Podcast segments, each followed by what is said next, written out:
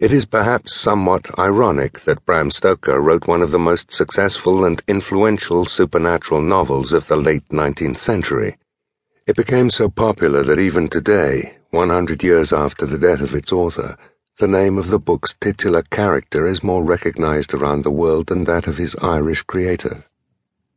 That character which Stoker originated is, of course, the infamous vampire Count Dracula.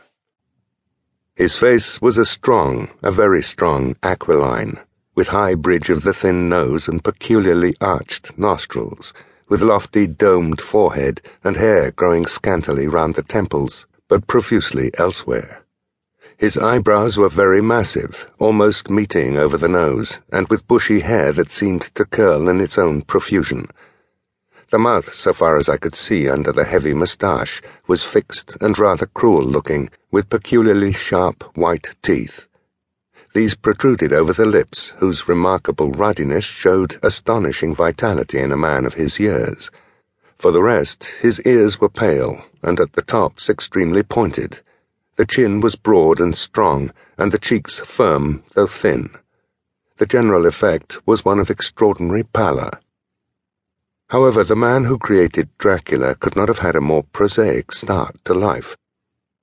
The third of seven children, Abraham Bram Stoker, was born on November 8, 1847, at 15 Marino Crescent, Clontarf, situated on the north side of Dublin. His parents were civil servant Abraham Stoker, 1799 to 1876, and social reformer and writer Charlotte Matilda Blake Thornley, 1818 to 1901. Raised as a Protestant, he was baptized at the Church of Ireland parish of Clontarf. A somewhat sickly child, Stoker was bedridden until the age of seven, and his mother is said to have read him the type of scary stories that may have influenced his later literary career.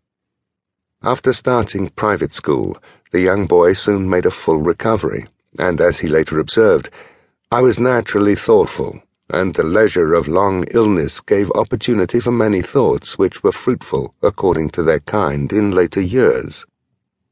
From 1864 to 1870 he attended Trinity College Dublin, where the former invalid excelled at athletics.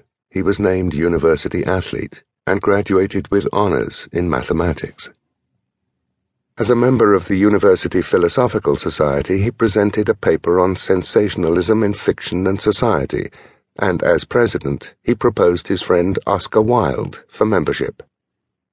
While still a student, Stoker developed an interest in the theatre that resulted in him becoming a part time drama critic for the Dublin Evening Mail, which just so happened to be co owned by the Irish Gothic writer Joseph Sheridan Le Fanu.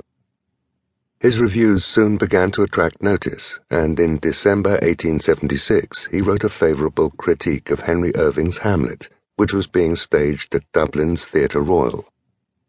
So impressed by this review was Irving, probably the greatest actor manager of his generation, that he invited the young critic to dinner at the hotel where he was staying, and the two men quickly became friends. Soul had looked into soul, Stoker later wrote. From that hour began a friendship as profound, as close, as lasting as can be between two men. By this time, Stoker was working as a civil servant in Dublin. His literary ambitions were already beginning to become apparent, not only through his unpaid theatre reviews, but also with the appearance of short stories in various periodicals and the publication of a ponderous non fiction work, The Duties of Clerks of Petty Sessions in Ireland, 1879. In December 1878, Stoker married aspiring actress Florence Balcombe his neighbour and a celebrated beauty whose former suitors included Oscar Wilde. The couple moved to London five days after the wedding, where Stoker became the business manager for the Royal Lyceum Theatre in London's West End, which Henry Irving owned.